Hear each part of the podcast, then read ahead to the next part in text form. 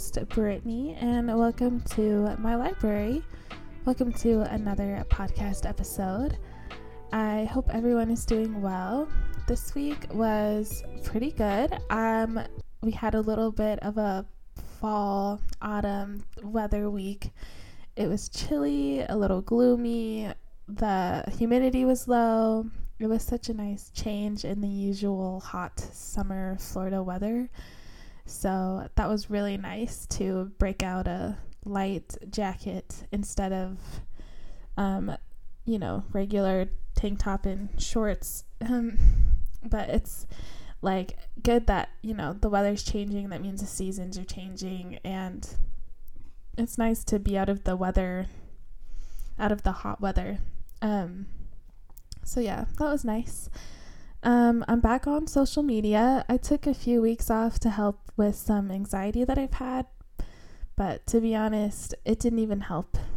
And um, I like being on social media, anyways, um, to kind of promote my podcast and just kind of share like what I'm reading and stuff, um, and just see what's going on. Taylor Swift's new album, Midnights, was just put out and I just needed to be available to see what was going on and just be in the loop. Um, I am in love with it. I think it's absolutely amazing. My favorite song is Antihero and um, Mastermind and You're on Your Own Kid. It's funny because I write um, like po- my podcast script throughout the week just to kind of help me um, stay on track and like have certain talking points. It just helps.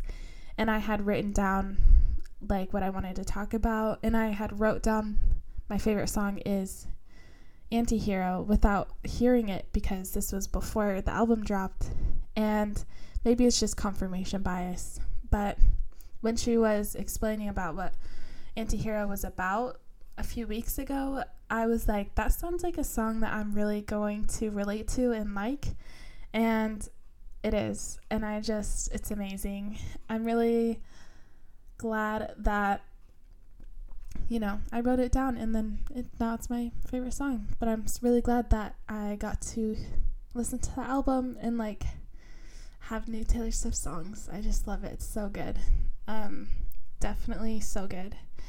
Okay, I could talk about this forever, but let's move on to relevant things. Um, I'm currently reading Redeemed by Lauren Asher. This is the last book in the Dirty Air series. Um, I feel ready to finish this series and just have the closure. These books are so good. I will read anything by Lauren Asher. She is a insta read for me for sure. I love her books and I'm really excited for her other book to come out. She has one more coming out for her other series, The Dreamland Billionaires. I've read both of those books. Um, there's three, there's going to be three, so two of them are out. Um, but yeah, I'm really excited for that one. I would read Lauren Asher's grocery list. Like, I'm sure that is just as good as all of her books. I just love her so much. Um, okay. So today I wanted to talk about libraries and the history of libraries. I know a few weeks ago I talked about the Library of Alexandria, and it got me thinking about how libraries came to be, where they started. Libraries were so important back in the day because they held precious information and resources to the community around them. Nations were centered around these libraries because of all the knowledge that they held within them and the important texts and documents.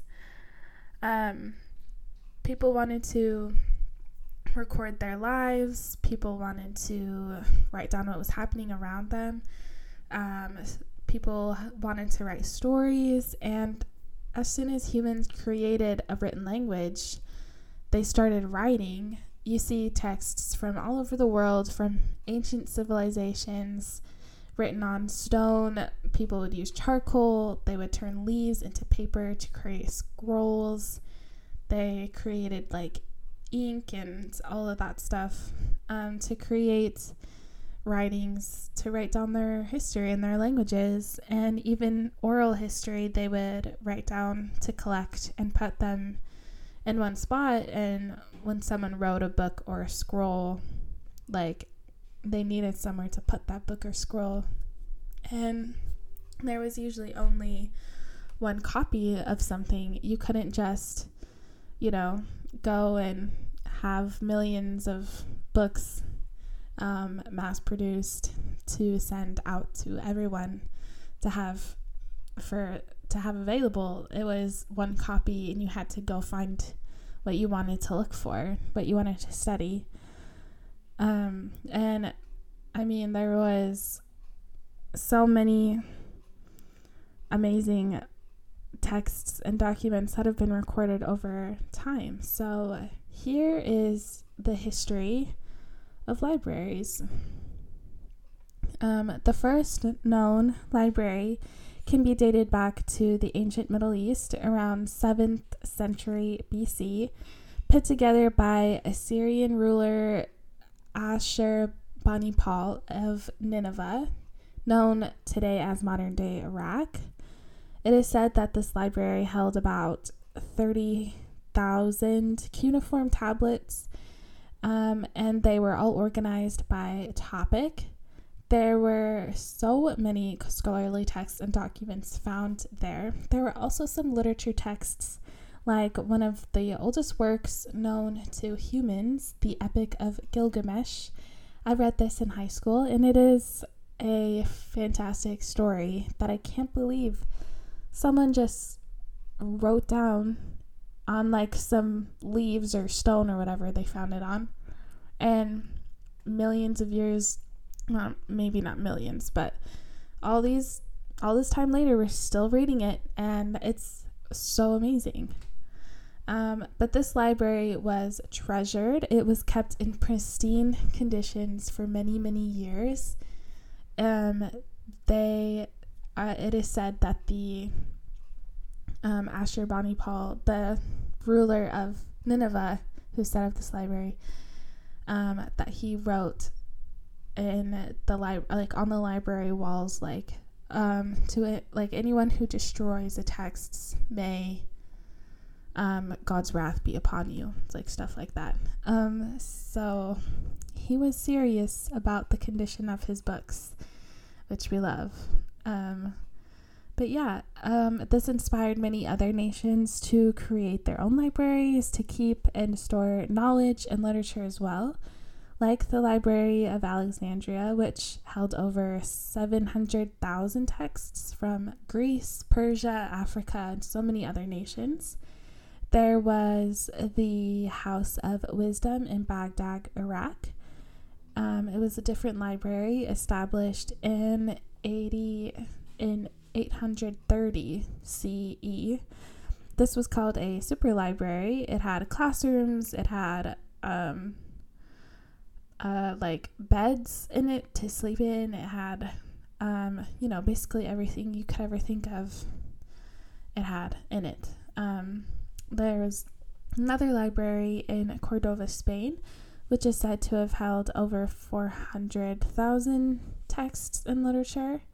Similar libraries have been found in Rome, China, Athens, even the Mayan and Aztec civilizations in Central America, which we still know very little about, um, which is crazy that they might have kind of technology and stuff that they have, we just will never know. But the texts found in these types of libraries would provide knowledge about almost anything.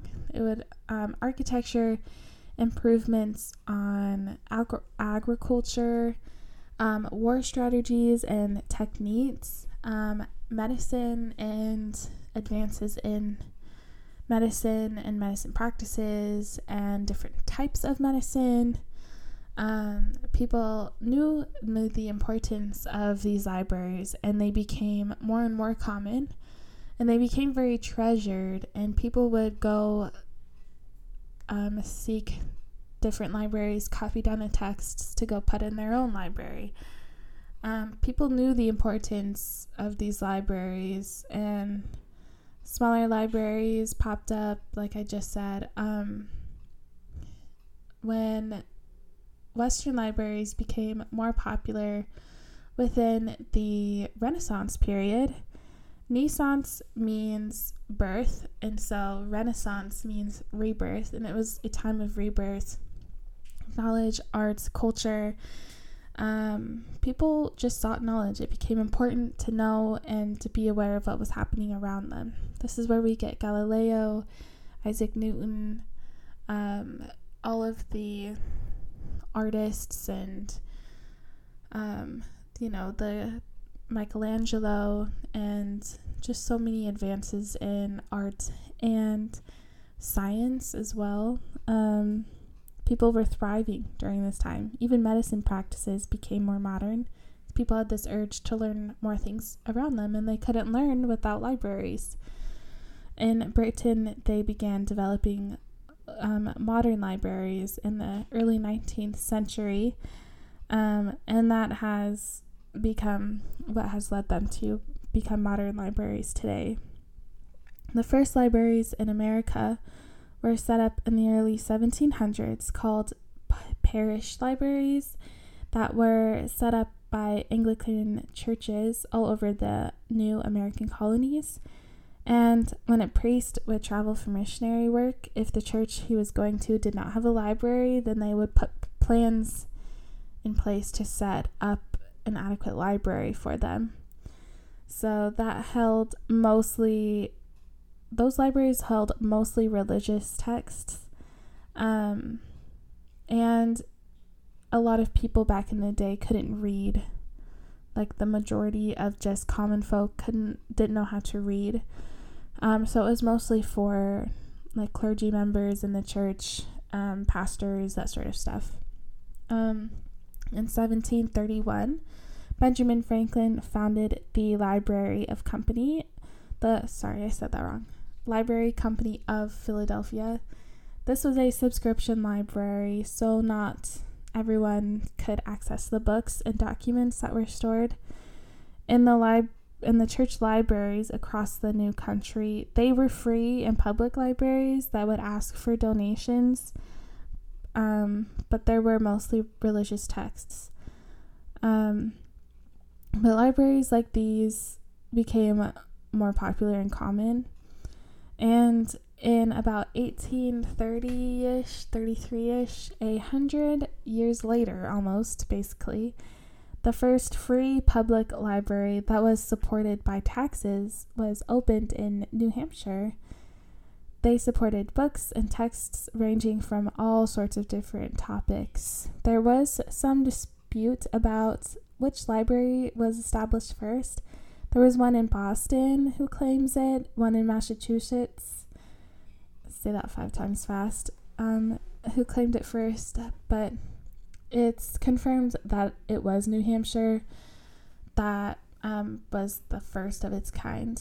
But ever since then, people really enjoyed having this free way to get um, education and to be able to learn to read and go and figure out how to do things, you know? Um, libraries grew from there. It became more common, um, it became a place of community. And as the Industrial Revolution began and books were easier to copy and produce, library collections grew. People began to value education, to be able to create new technology that was always being created um, during this time. People needed a different way to, you know, make electricity, how to run their companies better, how to put certain chemicals together to create, you know, synthetics and plastics and all that sort of stuff.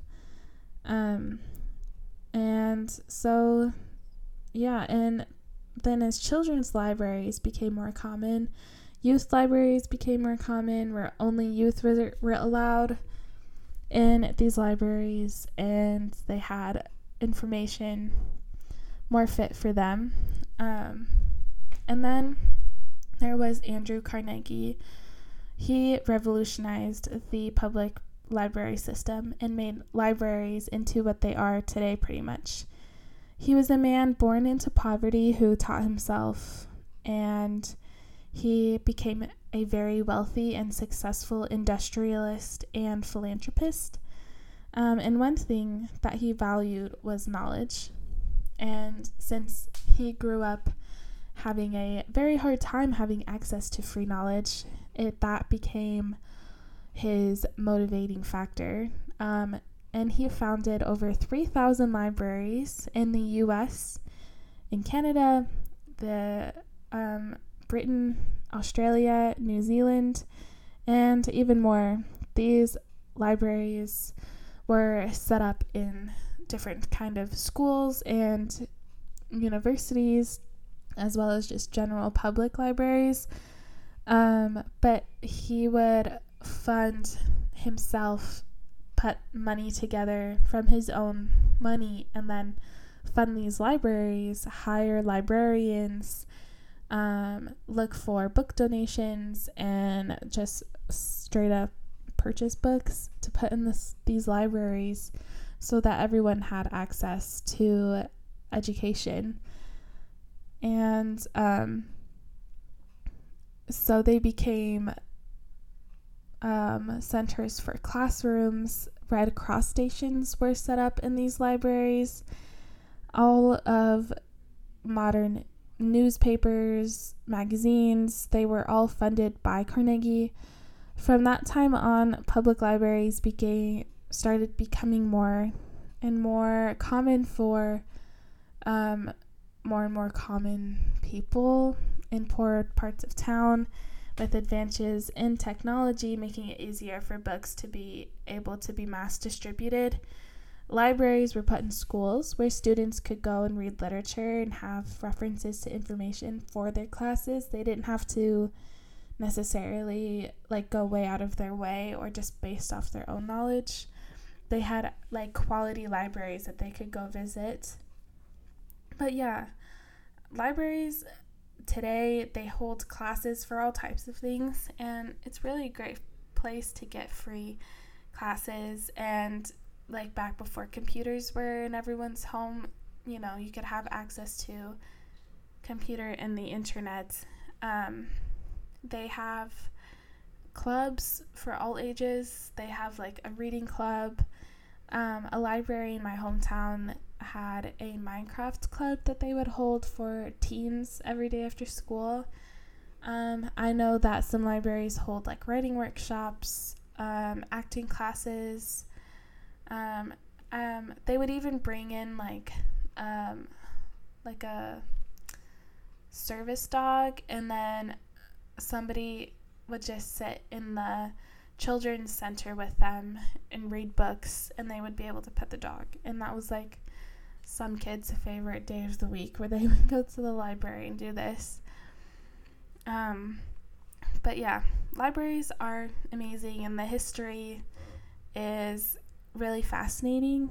Um, the way that libraries started out, and I, it's cool to see that civilizations and humans have always treasured knowledge and just wanting to know more and understand how things work and try to make certain things better.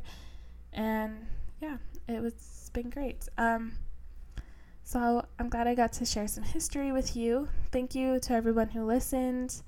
I find this stuff very fascinating. So yeah, it wasn't a long episode today, but that's okay. Um, I got to share some knowledge and I feel like it takes me so long to put a podcast together, but then when I am done with it, it's only been like 20 minutes. Um, when really this took me like days to put together, but that's okay, you know. Um, it's just how it is. But yeah, thank you all for coming to my library. I hope you enjoyed. Let me know what you think, and I'll talk to you guys next week. Bye.